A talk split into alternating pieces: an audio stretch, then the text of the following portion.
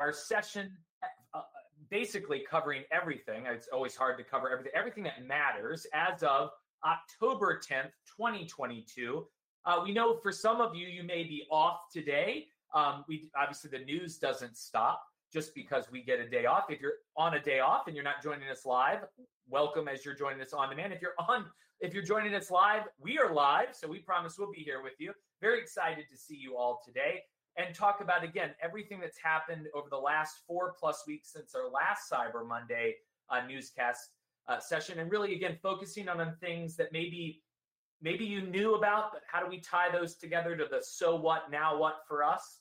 Um, as well as maybe things that you hadn't seen, right? We, there's so many headlines all the time. I know I missed some without actually going and looking for them. So we hope, uh, as always, that this uh, session helps inform, inspire, but more importantly, action um, all of this news as to what becomes really important in uh, tomorrow's or even later today's um, actions in your business.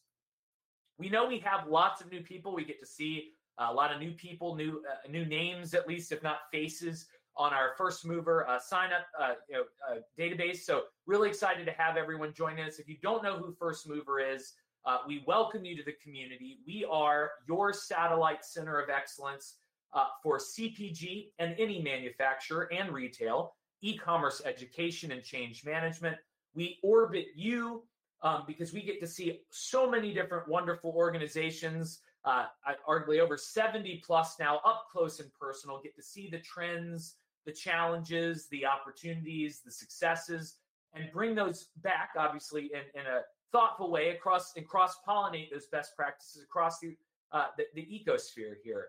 Um, and we do everything from public uh, sessions like you're on today uh, to help inform, inspire, and action, but also we do custom workshops and trainings, certification programs. Um, we've done tons to date of for all organizations globally, locally, senior level, practitioner level, cross functional. Uh, on almost any topic. Um, so, you know, if, if, we can ever help you there, let us know. We also do a lot of change management capability, strategy assessments, a lot of uh, advisory and consulting too. Um, we're really willing to get in there as fellow practitioners in this space and help you in areas that maybe other organizations uh, don't have capabilities to support. While it's not about our ugly mugs here up on, on, on the screen now, we are fellow first movers. It takes some to know some. Uh, my name is Chris Perry. I'm the Chief Learning Officer here and a co founder um, at, at, First Mover. I've been in the trenches with you across Reckitt, Wellness, Pet Company, and Kellogg's. Got to work with a ton of you um, while leading executive education at Edge by Ascential, and then the rest of you working at uh, working at First Mover. Um, I couldn't do any of this without my partner in crime, Oscar Kaszubski, who will be joining us uh, as always uh, on Cyber Monday series. Chief Growth Officer, fellow co-founder. Um, he's been in the digital space for over two decades, just to date him a little bit, uh, but leading e-commerce across Kimberly Clark, Mondelez, and Kellogg's as well. Um, so we are it, if, if nothing else, we'll take the the, the nerd and geek, uh, you know, uh, uh, sashes and and titles from you, uh, but we're here to geek out with you on everything ecom and help you take this story back to your organization to help drive change internally. This is our 2022 calendar, which starts to feel old since we're in the you know in the latter half now um, in the q4 now of, of 2022 we have our 2023 calendar coming soon but we do a ton of industry events and workshops for everyone, not just the custom ones we do for organizations, but things open to everyone. And many of you have joined us before, so welcome back if you've been with us on Cyber Monday or other events. Um, but we not only do our Cyber Monday series every month um, to really recap everything that's happened in the last four weeks, um, but we do our uh, retailer focused events. Um, you know, really how to win at Amazon, at Instacart, at Walmart, at Kroger, um, our Target event is coming up in um, a little over a week. Um, so we'd love to have you if you want to, if you haven't signed up for that, firstmover.com forward slash events. You can sign up for our Target event. It's all, all of these events are free for brand manufacturers or individuals in between roles, obviously. So, you know, we know some people are transitioning, so we'd love to keep upskilling you and keep your digital fluency strong. We also do uh, different strategy focused events. We've done some on retail media and social commerce and, and as well as categories. We've had health and beauty, the Bev Out category. We've got pet in November, as well. So if anything ever is interesting to you or fellow peers internally, again, it's all free for brand manufacturers or brand practitioners. We welcome you with open arms, and we've got an amazing agenda literally percolating behind the scenes, and we'll be getting that out on our First Mover website for you to join very shortly. But let's get into Cyber Monday because that's why you came and, and, and why we're, we're, we're excited having gotten to look at, you know, we, we literally build our deck and then update all the latest stuff that's even happened over the weekend. Um, and if something happens while we're on the call today, uh, we apologize. We could not retroactively update that in real time unless it's, you know, unless you text us in the in the middle of the session. But um, we like to frame all of the news in kind of what we call the news flywheel because right now this is very much the perpetuating story uh, taking place. Now, it will evolve over time and there'll be a new flywheel of, of levers changing. But what we see in blue is that digital is driving, right? All growth, influence on shoppers online and offline, and is influencing our retailers. Um, not to mention us if we're on the brand side and how we go to market. So, digital is driving change at the shelf for everyone. But at that same time, because of that, the shelf is shrinking, right? Uh, we're increasingly buying more online. The shelf is smaller online. It's more paid than even just organic. And as a result, the, the store is evolving, right? The physical shelf is getting smaller. E commerce also enables more competition or what we call rivalry. So we've got less space on the shelf, more competition on that proverbial shelf. And that only continues to drive more digital, right? As new digital entrants become those that are driving. And it kind of keeps spinning this. And, and really, the key truth here is that winning in store offline requires winning online first. That wasn't always true, but it's become true.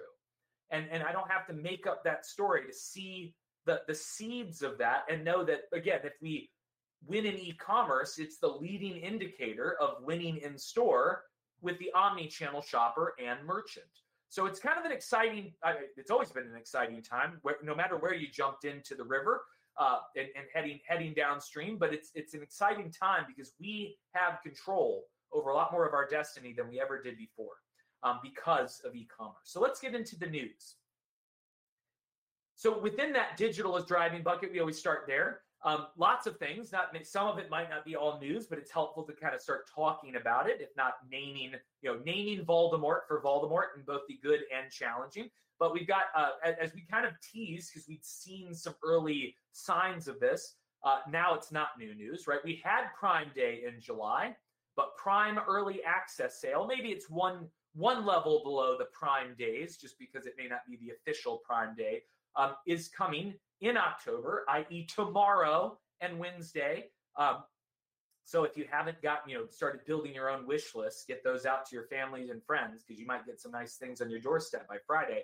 Um, but Prime Early Access Sale is this week, um, and again, Amazon, as as a leader in retail event activate activation, already drove its big event in, in July.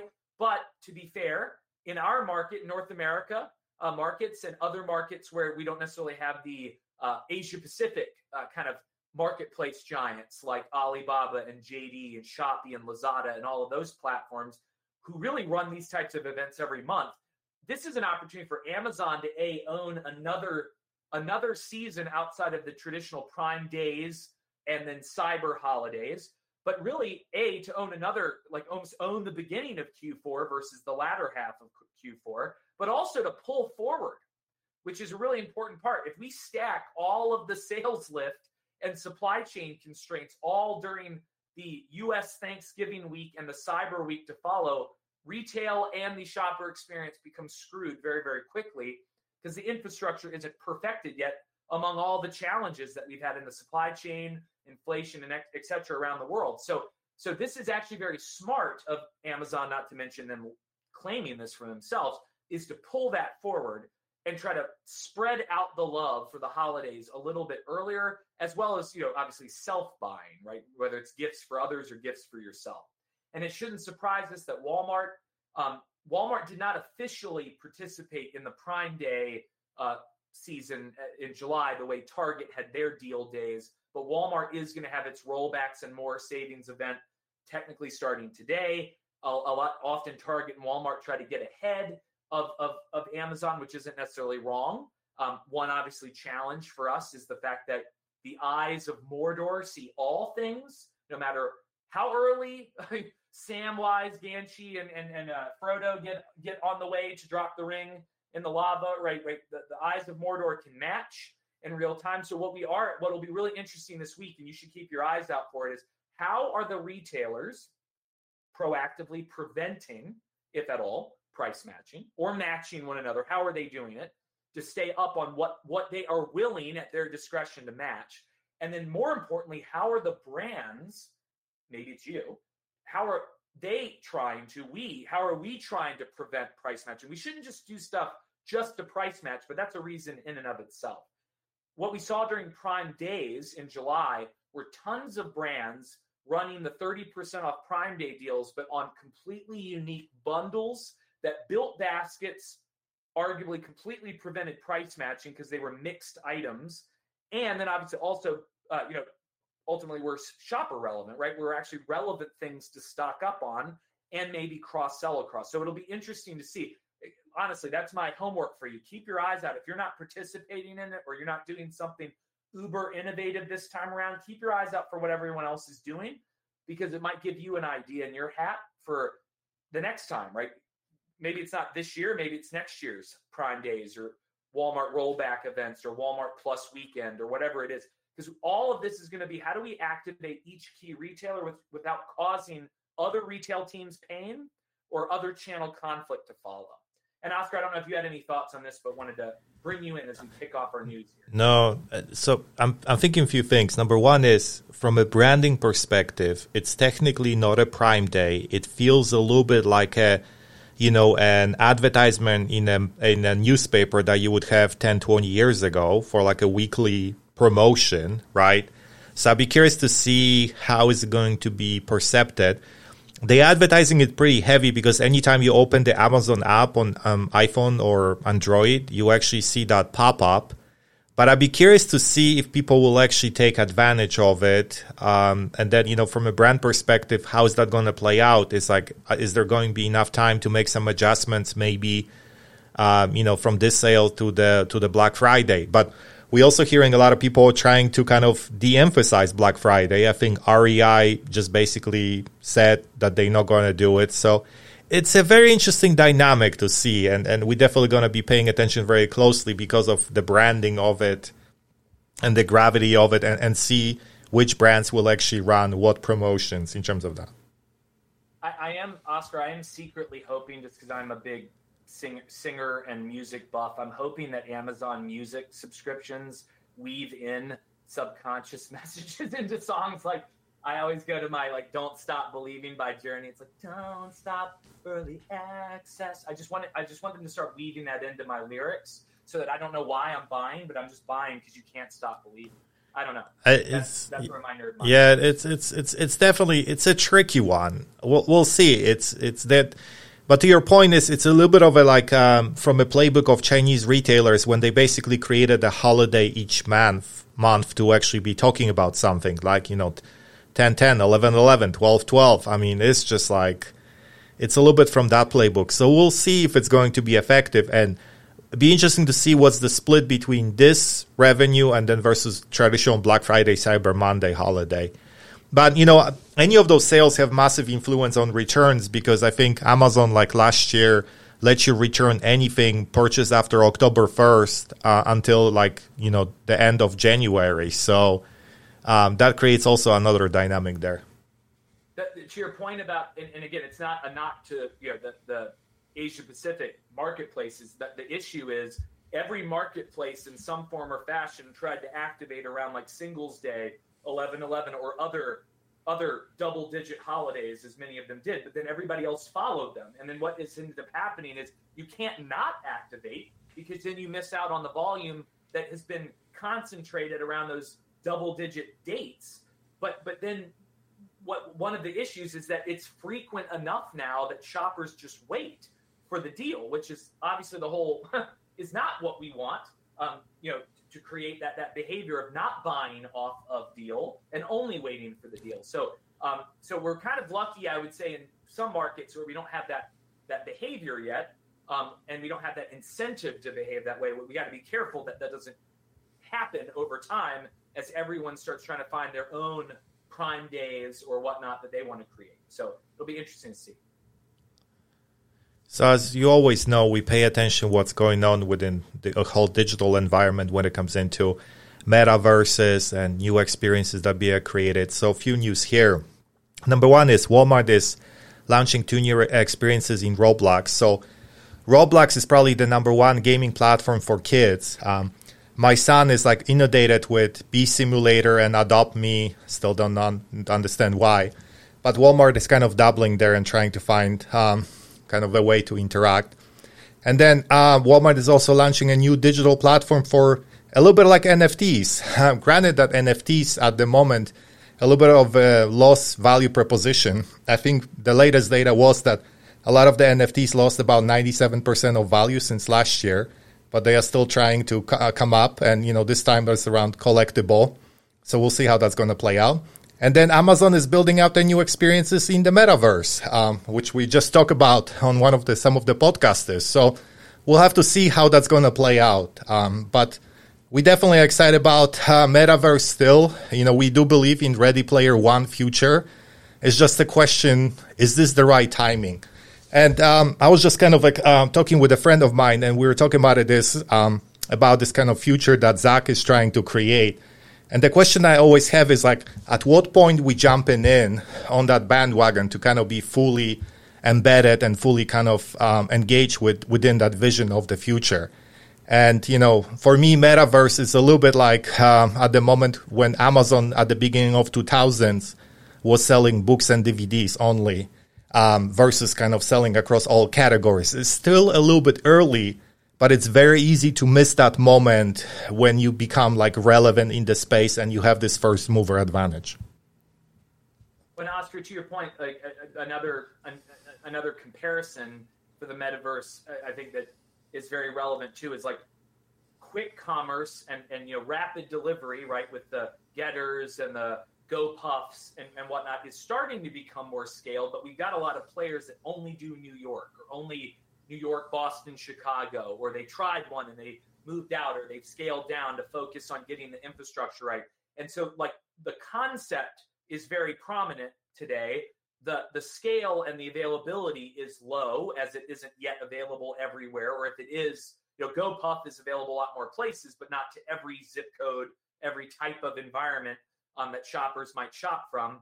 And but yet, so it's, it's fragmented right now, but it's still a thing, and shoppers are starting to expect the potential benefits of this because it's now possible, as Steve Jobs always said. You know, consumers don't know what you want they want until you show it to them. So it's becoming known to them. It's just not fully available to everyone yet, and so we need to we need to see that though, because eventually, quick commerce will be fully scaled for most shoppers with with options. And so so understanding we may be several years away from the metaverse being scaled, but we were several years away from fast commerce back in 2017 and 18 and look where we you know where, where we are now and where it may be going. So um, it's just a matter of different waves of things starting. But but i think um, that the, the the story there is really you know how how much it costs to scale right? Quick commerce it's not necessarily that easy to scale if suddenly we would have some sort of a device that Apple would release, maybe it's going to be AR headset, not VR headset, right? And start building those experiences.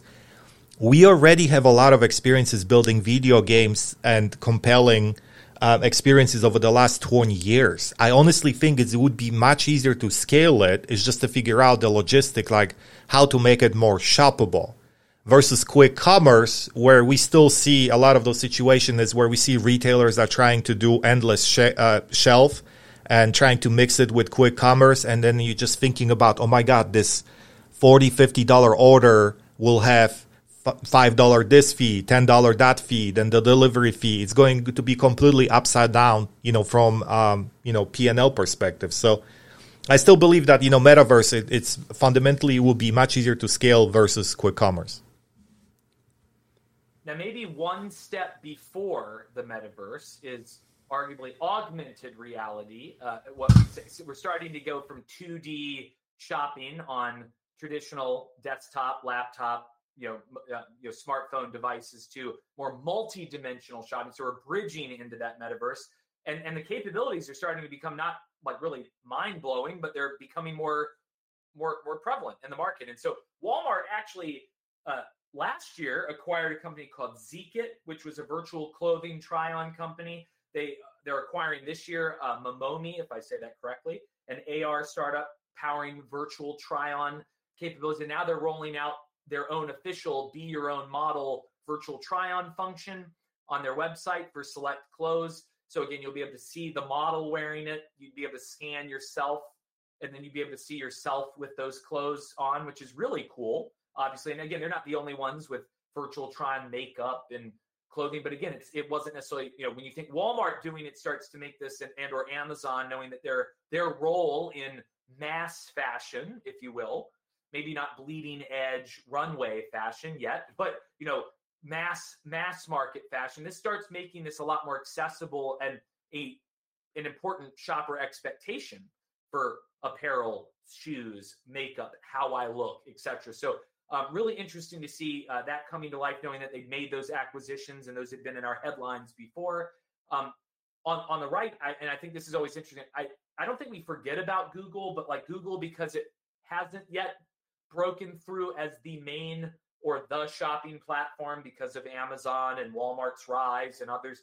Um, they are still trying to make sure that they can enable the their own marketplace of sorts of tools, capabilities, and their partners, uh, both retailers, direct to consumer brands, sellers, etc. So they're launching a couple different features in in the shopping space. A, a shop in 3D tool for select sneakers right now. Um, again, so that you could try on the sneakers, see them on your own feet. Uh, a shop the look tool to provide suggested products, which, to be fair, I find very valuable in some of the retailers I've shopped.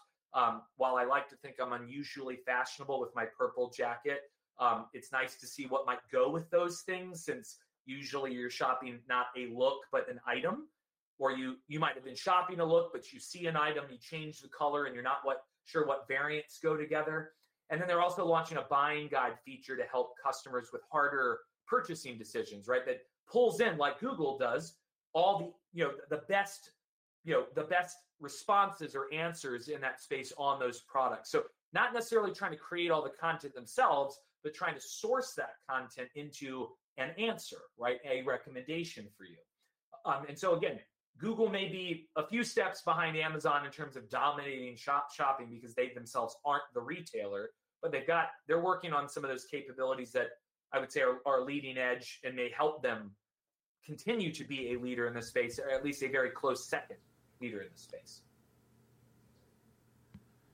And as we know, um, any government assistance is absolutely critical when it comes into uh, making sure that e-commerce is um, you know available to everyone. So we see a lot of positive news with you know Walmart within their grocery section. Um, you can now actually um, filter for SNAP coupons, which is absolutely critical. You know, making sure that um, you know those families can actually find those items um, very quickly.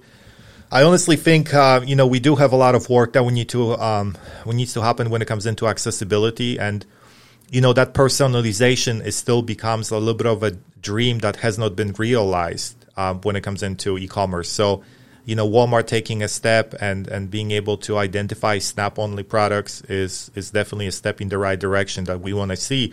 But we could also do this for many other factors, like you know, for example, for you know maybe gluten free items, you know, or maybe uh, somebody has other allergies, you know, and kind of being able to filter those products very quickly uh, to make the shopping experience much better, you know, would be something fantastic. I almost think, you know, like I think I said that um, a year ago, you know, we should going away from store of everything, you know, what what uh, Jeff Bezos, um, you know, was preaching to the store of you, you know, that the store that learns your preferences and allows you to actually see the items that you desire much quicker. Amazon, of course, is doing a little bit in a similar fashion. They kind of launched this whole section for Amazon Access, um, and they are really looking at you know affordable products. Um, they are basically uh, you know any other discounts that they actually have you know for anybody that it's on the government assistance, which again, it's it's the right step, um, you know, the right focus because we actually had this conversation. I would say about five six years ago, when Snap coupons were not digitized as a as a kind of a great way of actually enhancing, you know, the people, you know, participating in e-commerce, you know, digital commerce, uh, and you know, like one of those. Um, kind of directions that the, the space could go. And, and I'm actually very happy to see that it's finally retailers are, are realizing, you know, the potential and the importance of this. Another area, and, and this actually plays into this a little bit as well. It's just another player, um, uh, an important one, and one that honestly you might not immediately always think of as as building out their own ecosystem and leading some of the agenda in that access and that elevation of of health and other capabilities. I, I play on words here Instacart elevating retail health, both with their actual Instacart Health initiative, which recently launched. It's the, the news highlights a few things that they're doing, but I think it was left a little bit vague by Instacart on purpose because it's an umbrella that opens up many things that they could be doing for shoppers, retailers, and beyond. Um, but this is an, an initiative really designed to provide and promote access to healthy grocery items, produce, again, for those who need access, who need affordability, but also just making it kind of like, in all honesty, the way Kroger, going back many years now, launched Opt Up as an app to gamify healthy food. Um, really trying to play into what isn't a trend, right? It's it's a reality of of wanting better better for you food, better for you habits, but really trying to drive that as a leader in a platform in the space.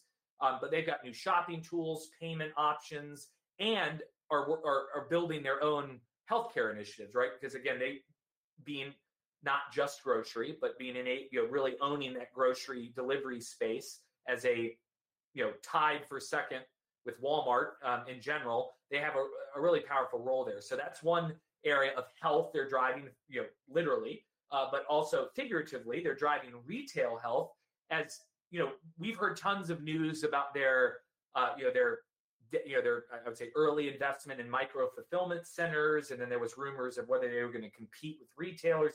And I think that's been squashed pretty quickly, at least for the short term, because it's really not about them competing; it's about them enabling.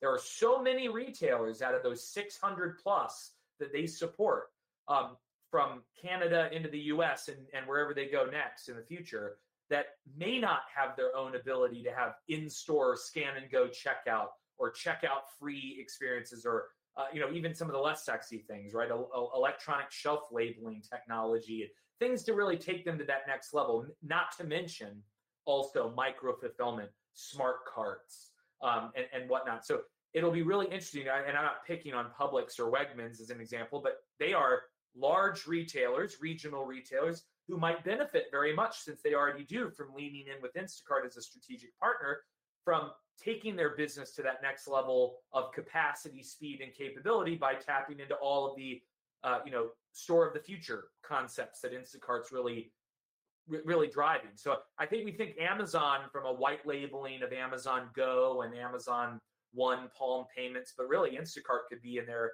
maybe a little faster than than Amazon and have the less of a bias towards it because they're already partnering with Instacart. So really cool things coming from Instacart's uh, direction. So then, you know, we we know Walmart constantly is working on on trying to kind of redefine the experience and and usage of the technology. So they are working with a company called Focal, which is a computer vision um, manufacturer of cameras and what they are doing is they are using this um, at the moment as a pilot in Canada. Um, but you know to make sure that the store the shelves are fully stocked that you know out of stocks are very quickly identified which um, you know we know that's a little bit of a strategy that everybody in the within, the retail environment could actually use it um, but we think you know that could actually dramatically improve the out of stock experience you know, uh, the joke that I always have is like, you know, if you go to any of the Best Buy, it it's basically like there are no products available there. So I'd be curious to see what the Best Buy would do, or they a little bit too far gone, you know, when it comes into availability of the product on shelf that even advanced algorithm would not help them. Um, so be curious to see what some of those learnings that the retailers will have, but it, it becomes a challenge for sure in the future to reconcile the av- availability on the store, availability for product that is for pickup, availability for product that is you know picked up by third parties like you know Instacart. Um, so we'll see how the retailers will be actually morphing um, and kind of changing. The ones that I actually do pay attention to, which is not retailer, but it's Starbucks, because if you actually walk in into any Starbucks and you just walk in and order, you can actually start paying attention to you know how the whole or you know um, organization is working because now they are getting most of the orders like through mobile orders. So they have a drive-through, they have mobile orders, and they have a walk-ins. So it's interesting. It's it's not as a smooth transition, and and definitely the experience has changed. Where maybe in the past you walked in and you basically got your order within like a minute now you might wait two, three, four, five minutes. So uh, a lot of those organizations struggling to, with the different, you know, kind of uh, modes of operations that they need to kind of employ together into one single ecosystem. So it's a fascinating uh, topic, you know, when it comes into that. Well, Oscar, to your point, it, it kind of feels a little bit. I mean, it, it's still within this same clunkiness of that last moment, not last mile, but you know, last moment um, ordering process, but it's kind of like the you know when they whenever they make fun of the people that pay you know pay in cash or whatnot, uh, you know, or or pay by check, um, right? Versus credit card or, or or mobile payment, or again where where it goes with self checkout without even having to really do it. It's it it adds right now we're bridging two worlds where there's like kind of the not the old world but there's the more frictionful you know steps of, of receiving the order processing the order delivering the order um, even if it's for pickup, versus the ones who are coming in and manually. Got both splicing in at the same time and trying to manage those is still, you know, knowing that we may not have to manage them forever because it may morph towards mostly ordered ahead or ordered immediately. So I don't know. It'll be interesting to see. But but you know what it is is like you know you walk in now and you you were looking down on the person paying cash and it took so long. Now people are looking down. It's like, wait, you didn't do mobile order? You just went and like order, like talking to a person. It's like, you know, you know, it, it, it's funny how things change. Now this this was an interesting bit of news. Again, not necessarily surprising, but um, Grubhub and GoPuff uh, delivery platforms um, are are piloting a collaboration um, so that they can sync up on their on their unique capabilities. So again, GoPuff, if you're not familiar, maybe it's by category. You've tried it before. You should if you're in a metro area. They support. But GoPuff, I always like to say, is like the CEO is like the Domino's of CPGs and many other categories, and can get owns the inventory and delivers it to you essentially 24 7 within you know with less than 30 minutes often faster than that um, and so but what they're doing um, right now in this initial collaboration is partnering their assortment on grubhub's marketplace which arguably enables GoPuff to get more scale and demand from those shopping Grubhub, but also allows Grubhub to deliver more conveniently on some of those GoPuff categories. As, as again, as DoorDash with Double Dash or Instacart with Order Up um, are you know trying to get into this like multi mission delivery to get more more dollars, more orders, more missions, and more convenience, uh, kind of bucket it all together. This gives Grubhub a little bit more of that retail inventory as Grubhub also bridges into delivery, not just prepared food, but also other items. And so this is this is going to be a, collaboration in a number of key metro areas to start.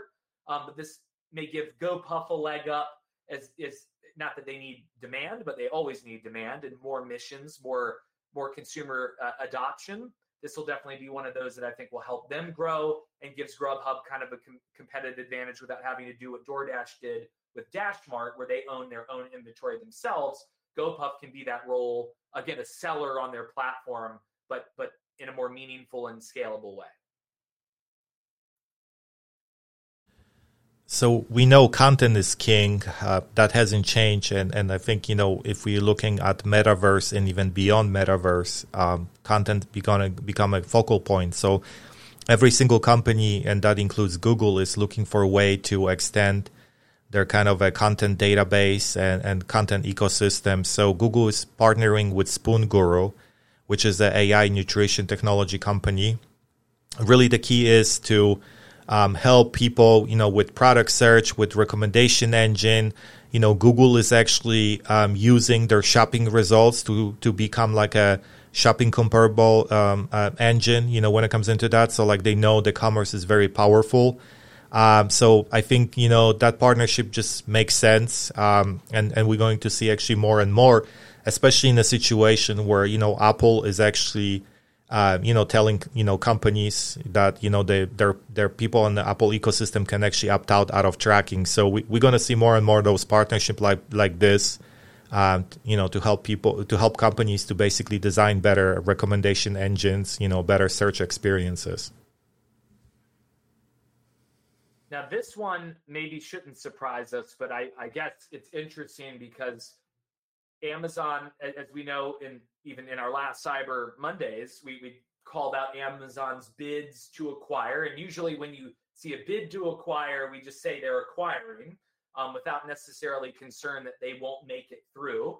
Um, this doesn't mean they won't make it through, but the FTC um, has paused their ability to go all the way through the acquisition process for both the iRobot uh, uh, you know acquisition uh, from recent news, as well as One Medical.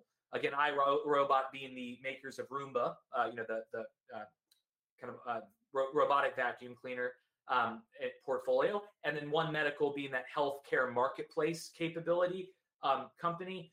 Um, it's interesting to see, maybe not surprising, but see, as always, Amazon has very carefully tried to bid and acquire companies that didn't, it wasn't like Amazon Amazon to acquire Walmart. Well, obviously that would get stopped pretty quickly uh, for obvious reasons, but Amazon's been very careful to try to go after very specific acquisitions that were kind of on periphery industries, periphery capabilities, because it doesn't immediately red flag a monopoly or a, a, a, concerning situation because of the way our, you know, I would say in the US, our antitrust and monopolistic laws and, and policies have been uh, worded and drafted in you know back going back into the late 1800s early 1900s which is really one of the issues um, is that big tech giants get a lot more influence faster because they don't they don't approach an industry like big steel or you know big auto or big coal or you know like uh, or any of traditional spaces where everybody was trying to acquire capability in one industry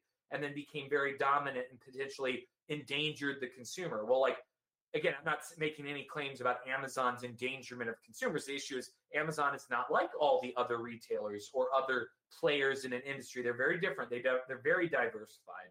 So it's really interesting to see this get kind of paused. Doesn't mean all of these, both of these will get stopped. Doesn't mean they they will go through. But um, there are there's a lot more scrutiny on what Amazon can do and can't do um, in, in, in the midst. And so again, I, I would I would always say, Oscar, and I've said many times, the only the only thing stopping Amazon in the whole scheme of things in the past would have been uh, Jeff Bezos's mortality. Um, even though I'm pretty sure he's figured out a way to stay alive forever, and now he's not obviously the only one running the ship um, with Andy Jassy, but also the government, right? And government being many governments and all the countries that they operate in, because not all the countries, having seen how they've grown in North America and continue to grow, necessarily want them to grow at that same level. And even in China with Alibaba and JD, I mean, there's some there's some things holding back some of that growth too, even for those local giants. And so it'll be interesting to see whether these make it through after the request for more information of how they'll be used and what the implications are, whether they'll whether some of their acquisition plans long term will be able to go through. So, if if you want to actually read up on this, um, I highly recommend looking at Tesla AI Day and scrolling to the to the section when they were actually showcasing how Optimus, which is their uh, robot, would actually see things. And there's that video of Optimus picking up and recognizing uh, and and trying to water uh, water plants. There is nothing to actually implement similar technology. Nothing stopping Amazon to implement similar technology in vacuum cleaners, where they could actually not map out you. It would not be a surveillance, but they could create and, and start recognizing specific object at your home, which then Amazon can say, it's like, hey, you know, you don't have X, Y, and Z device. Maybe you don't have a speaker in your bedroom. You should have a speaker in your bedroom. So there is a massive uh, issue with the privacy when it comes into, and, and I know, and I'm sure a lot of the people are actually seeing this as, as an option. You know, that's a potential problem, you know, when it comes into Amazon and having very discreet camera because nobody thinks about vacuum cleaners, right? That vacuum cleaners are basically a surveillance devices, but in a way they are. You know, Elon Musk always talks about this this whole thing about that you know humans are just basically two cameras with a slow gimbal. This is definitely a device that has a camera and a slow gimbal, you know. So it's it can do a lot of damage. So I'm I'm sure that you know FTC and a lot of the companies they want to actually look into it to kind of understand better how the data is going to be used, you know, and and how both companies going to work together. To your point, Oscar, um, what would be interesting is when you said that, like if, if the device immediately noticed that you didn't, you know, it could almost sense that you didn't have specific Amazon devices. And I know we're picking on Amazon here, but they're obviously out in the forefront here. Um, but notice you didn't have it in your bedroom. It doesn't mean that they have to send you an email that says, Would you like an Amazon Alexa in your bedroom? We noticed you didn't have one. They don't have to be that explicit.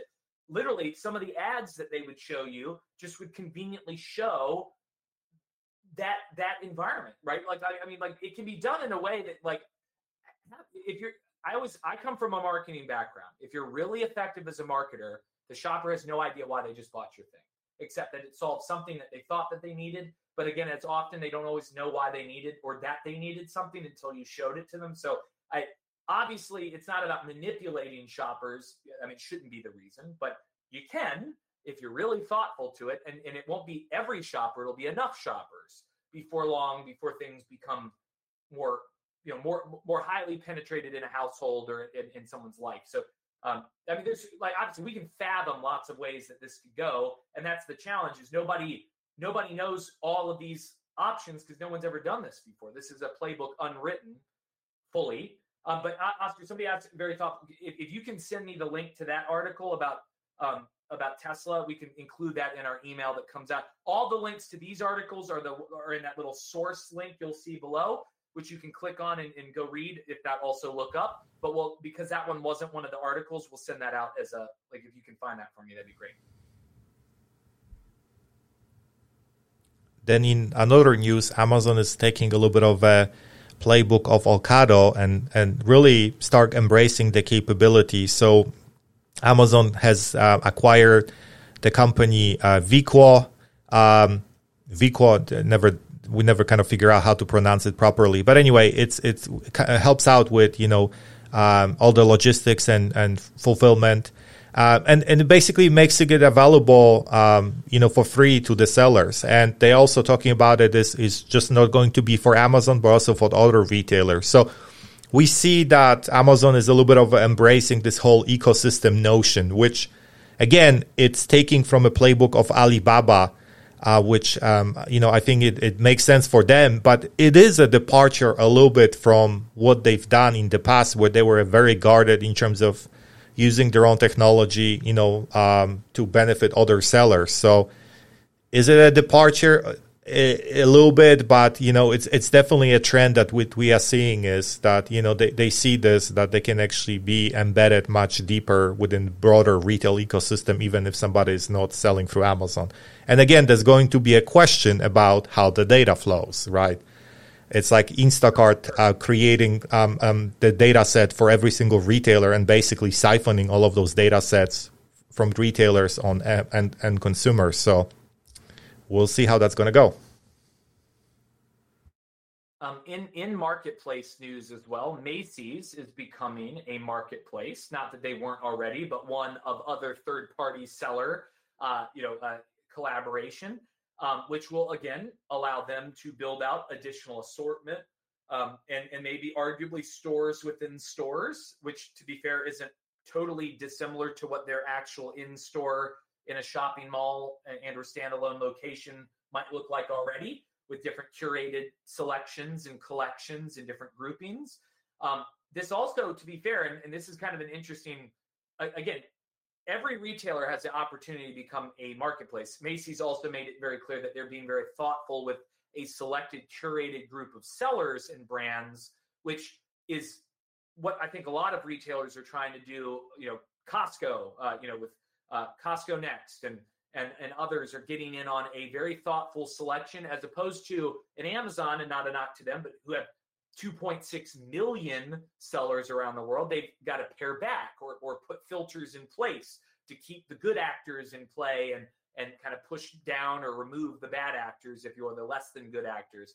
Whereas if you start from scratch, you can kind of add them over time, like Kroger adding Bed Bath and Beyond as a as a partner seller on their platform to expand those categories. So this will be really interesting to see. This might be a great way to incubate new clothing brands. When we think about a lot of those direct to consumer uh, brands, both big and small, this might be a way for them to channel into you know to a Macy's. So Macy's becomes the the not just the fragrance destination, right, but other destination. And, and you can buy other products through Macy's. So it's kind of cool to see more. Again, it's it's a lot of retailers want the marketplace for assortment, which drives sales, backup inventory, new inventory, the profit and revenue stream they can make from sell, you know charging those third party sellers um, the fees. And so there's a lot of there's a lot of benefits to a retailer doing this well um, and there are a lot of benefits to a partner selling on that marketplace. You know, so it'll be interesting to see uh, how how this helps Macy's continue to differentiate and stay, uh, you know, stay strong and viable going forward with all the different competition out there. So we know GoPuff constantly is looking at um, finding new revenue source. So you know they are kind of expanding their line good good now um, which is a private label of health and wellness items so we know it's a big focus for them just because of they actually see um, the data you know what people want to buy especially when it comes into quick commerce so it makes sense you know things like you know bandages antihistamines you know anything that it's actually required to do you know quickly it just it, it makes sense you know that's why I think you know they are very selective in terms of what they're going to launch. Not sure if they're going to go into a you know beer category and maybe even uh, launch their own beer brand. Uh, just because of we know beer diapers snacks uh, is is definitely a part of their line but we know health and wellness it's definitely growing quite a bit um, and and we see a massive kind of a need especially if you know the item can be delivered within 15 to 20 minutes because it might be quicker versus just grabbing it and, and driving, grabbing keys and driving it, you know, and, and going to the store. Um, so it makes sense. We'll see. Um, is this sustainable longer term?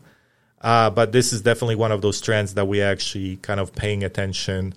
And you know, we also talk to a lot of health and wellness companies that we know they've been approached to manufacture those products. Um, you know, um, kind of longer term. And, and, and, to your point, Oscar, a lot of a lot of retailers. I mean, private brands aren't new. It's just interesting when when new brands are being launched, as well as by new players who may not have had uh, a lot of private brands before. Um, it's it's not surprising to see more private brands. A with economic uncertainty, inflation, uh, this recession that may or may not be happening. Shoppers just in general being more thoughtful and looking towards value but also realizing that a lot of like again, good now looks a little bit like a private brand, but the one differentiator in today's world is private brands also get reviews. and so when reviews, when you've got thousands of reviews on what may still look like a private brand, and it's three dollars less than the, the national brand, um, you know, it's not that there isn't some reason you buy the national brand. I mean, we all we're all from national brands, uh, but but private brand starts looking a little bit what's what's the key differentiator? What what's what's the magic? Does this come with you know a Harry Potter wand or what? Like like obviously like it. I, I got to see that that that value difference. But so we've we're seeing a lot of retailers and in this case GoPuff really taking leadership here of private branding um, to help offset margins and and create differentiation. But I go back to it 10 years ago at Reckitt, we were trying to figure out a way to activate the Mucinex brand, which we did publicly from a public standpoint. We were trying to figure out how to activate the Mucinex cough, cold, and flu products in a quick commerce fashion in a world without quick commerce. And and and there were several retailers, Amazon and drugstore.com, rest in peace, um, back in the day that could like do like overnight delivery and we were trying to figure out ways how we could get like if you so essentially if you didn't feel well and you didn't want to leave and you didn't want to go out to get medicine. We could get it to you by the next morning if you ordered by like four, right? Which sounds silly now because it was like it was flush with with friction, right, for the shopper. But at that time, that would have seemed kind of like, yeah, I'm just going to take it easy. I'm going to order now, and I'm going to get it in the morning, um, and I'll and I'll be able jump on getting this if I didn't want to go out. But like, but see, that even now saying that, it sounds like God, that that doesn't seem that convenient. Even though we were trying to be really innovative. So this is GoPuff clearly sees this as a mission in a category that would otherwise be untapped because it is, you know, most people feel sick and need help now. It's acute sufferers. So it's kind of a cool thing that they're really trying to drive. But obviously, if I was Mucinex, or and I'm not saying that other brands aren't, the healthcare companies are trying to figure out how they can activate alongside these so that they don't get replaced by these um, launching. So it's just it's cool to see. There's a lot of drivers for why they're doing it, but cool to see this as a, a mission. Yeah, the only thing you can actually think about it is what happens with substitutions, right? You know, you you, have, you need a stomach relief. It's like, hey, we out of stomach relief. Uh, would you like cold and flu? yeah, well, no, exactly. Well, and, and again, if, if if we don't, if we as national brands don't prioritize, and I know it's not us convincing you all on the line here today, but if, if we don't get ahead of some of these players, even though there's some they're unproven, quote unquote, we're still in their early infancy or adolescence of growth, we might be substitute like, hey, they only carried a few of our items, and when our items ran out because we weren't prioritizing it, and I'm not knocking good now, but good now gets placed in instead, right? And and will the shopper care when they just need the help as opposed to, you know, actually I'll, I'll go on feeling sick because I, I'm going to wait for the brand, right? Well, no, you probably won't wait for the brand. You'll go ahead and get one of these because the reviews will tell you it's just as good. Yeah, so, I'd be curious if that maybe was the, one of the reasons why they actually launched it. Maybe they did have a problem. You know, maybe they were constantly running out of Mucinex because we know um, the way their uh, supply chain works. It's very heavily fragmented. Uh, so it's much harder for them to replenish um, SKUs. Um, so I suspect, lots of, yeah, lots of like dark warehouses and yeah. locations. It's smaller orders. Um, so yeah, no, no. So it, these are not new news to anybody, but very important that we don't see a headline and go, well, okay, and then you move on if you're not in that in that category. This is a sign of many things to come, and we need to make sure we're, we're this doesn't become a blind spot for us. So as always, there were lots of other headlines. You probably are reading some on your phone right now that are happening as we're talking. Um, or if you're watching this on demand, there was definitely stuff that happened after our 1 to 2 p.m. Eastern slot on Monday. Um, but we are obviously going to keep our eyes out. We're going to keep our own eyes of Mordor out for the next news. And if you see something you think is worth sh- sharing, please email it to us. We'll include it. We'll give you credit. Um, we, we, we know you're first movers out there uh, you know, running the trenches and out on the battlefield, uh, fighting the good fight. So we're here to support you in any way we can. But we're going to have our next Cyber Monday uh, next month. So be sure to tune back in. We'd love to have you again.